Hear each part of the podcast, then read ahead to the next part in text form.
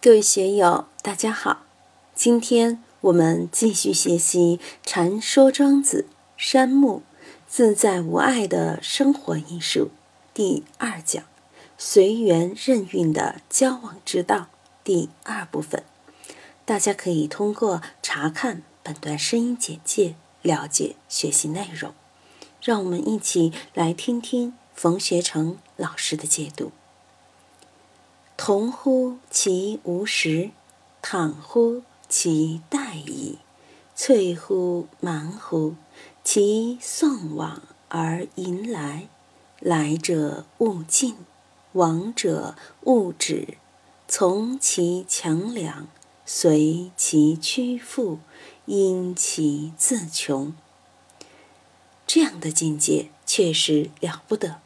怎样使自己达到同乎其无实，倘乎其待矣？我们平时与人打交道的时候，口若悬河，不停地发表这样高见、那样高见，主意多，策划也是一套套的。高明的人一看就觉得这人有点浮躁，有点肤浅。真正高明的人，在人群中。口不开，气不出，眼睛半睁半闭，这就老道了。真正厉害的皇帝，坐在金銮宝殿上，只听朝臣们奏书，根本不开口。大臣们都觉得圣意难测，不知圣上肚子里在打什么主意。如果遇事就表现出你很聪明、很能干，恰好证明你这个人。浅薄无知，倘乎其待矣，也是无私无欲的状态。倘乎是无欲的样子，同乎是朴实的样子，既淳朴又无欲，当然就没有什么疑惑。对知识而言，有已知的，就有未知的。我们经常说。我们这个时间点面临着的永恒话题，就是一面是过去，一面是未来，一面是已知，一面是未知，一面是已拥有，一面是未拥有。我们总是在这个坐标点上蹦蹦跳跳，操心不已，在这几方面上蹿下跳。我们的心如此。我们的手脚也如此。如果达到了同乎其无实，倘乎其待矣，翠乎蛮乎这样的境界，你就混沌了。知也好，无知也好，有也好，没有也好，过去也好，未来也好，你的这个主在哪里？表现的形象。和气象是什么呢？同乎、躺乎、翠乎、忙乎，浑浑噩噩，似睡非睡，似醒非醒，就像我们神仙哥哥这个状态，睁只眼闭只眼，很舒服啊！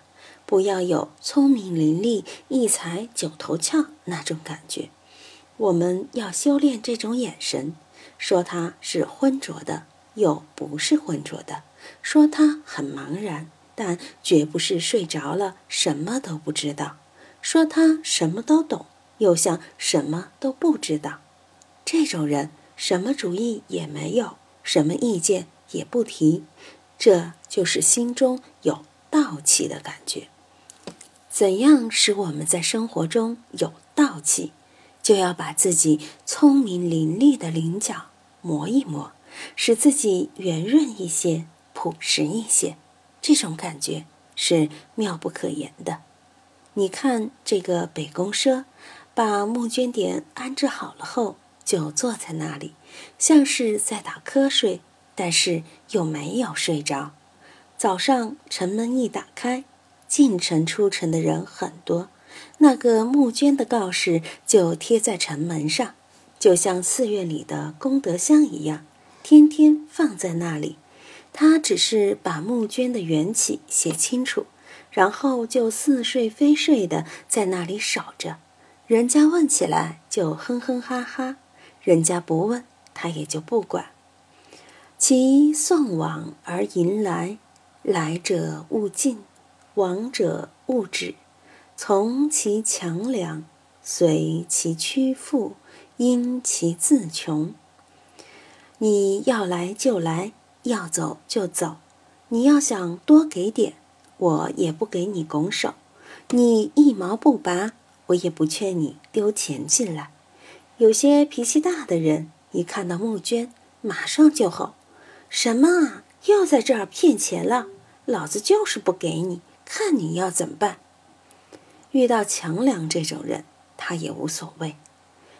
穷人说：“哎呀，我手里只有三五分钱。”他也不嫌你少，多不嫌多，少不嫌少。脾气大的，脾气小的。都不料理，他是如入无人之境。魏国是比较热闹的，孔夫子去魏国，一进城门就说“数已在”。他在齐国、鲁国都没有说这个话，为什么到了魏国要说这个话呢？魏国确实是人口众多，物产丰富，经济上也比鲁国要富裕。所以他才画得到圆。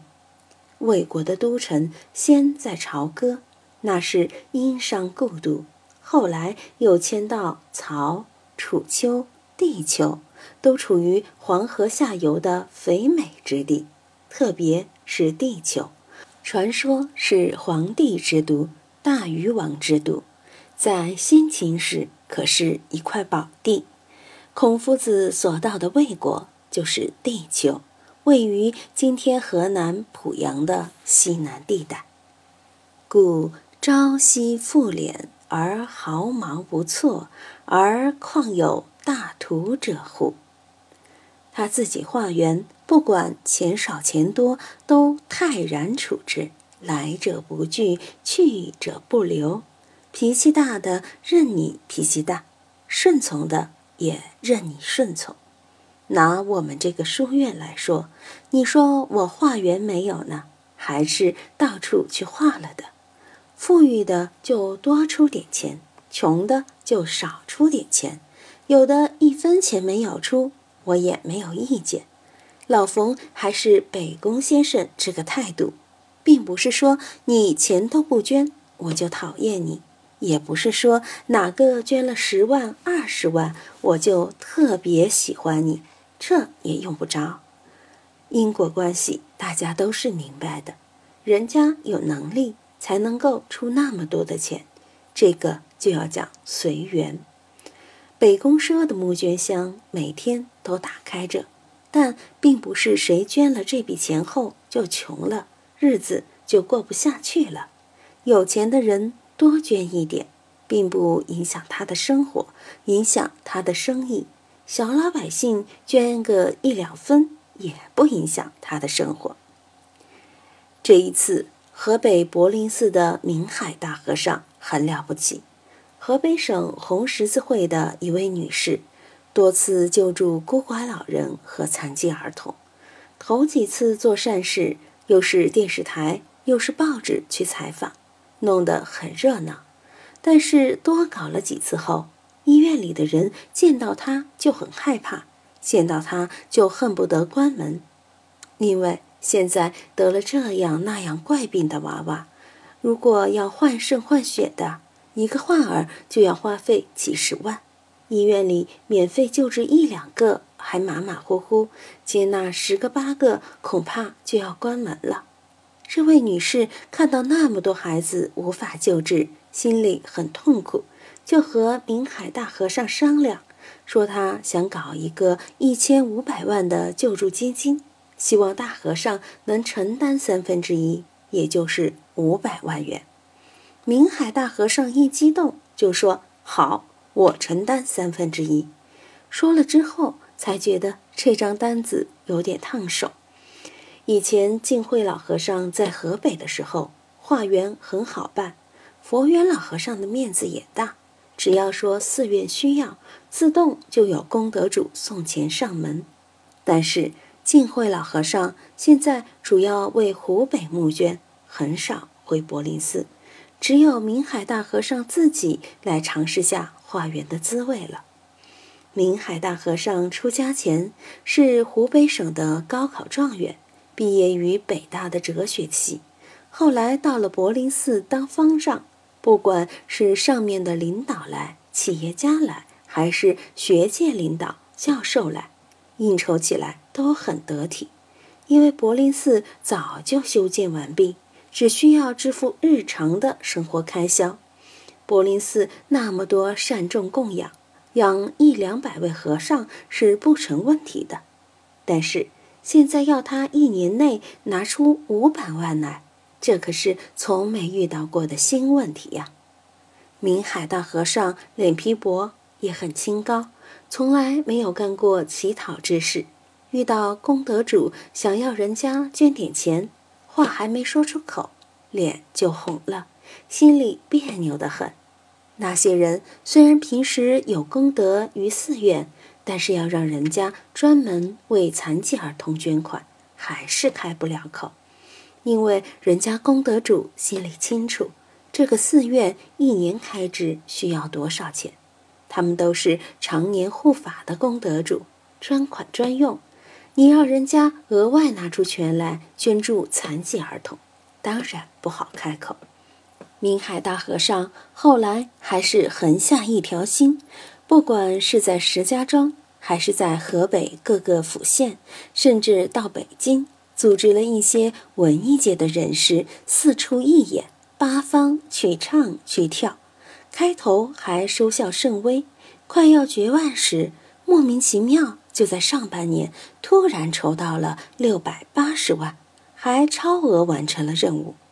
这么多钱还不是靠大款们这个一百万那个一百万给的，基本都是下层的民众捐资的。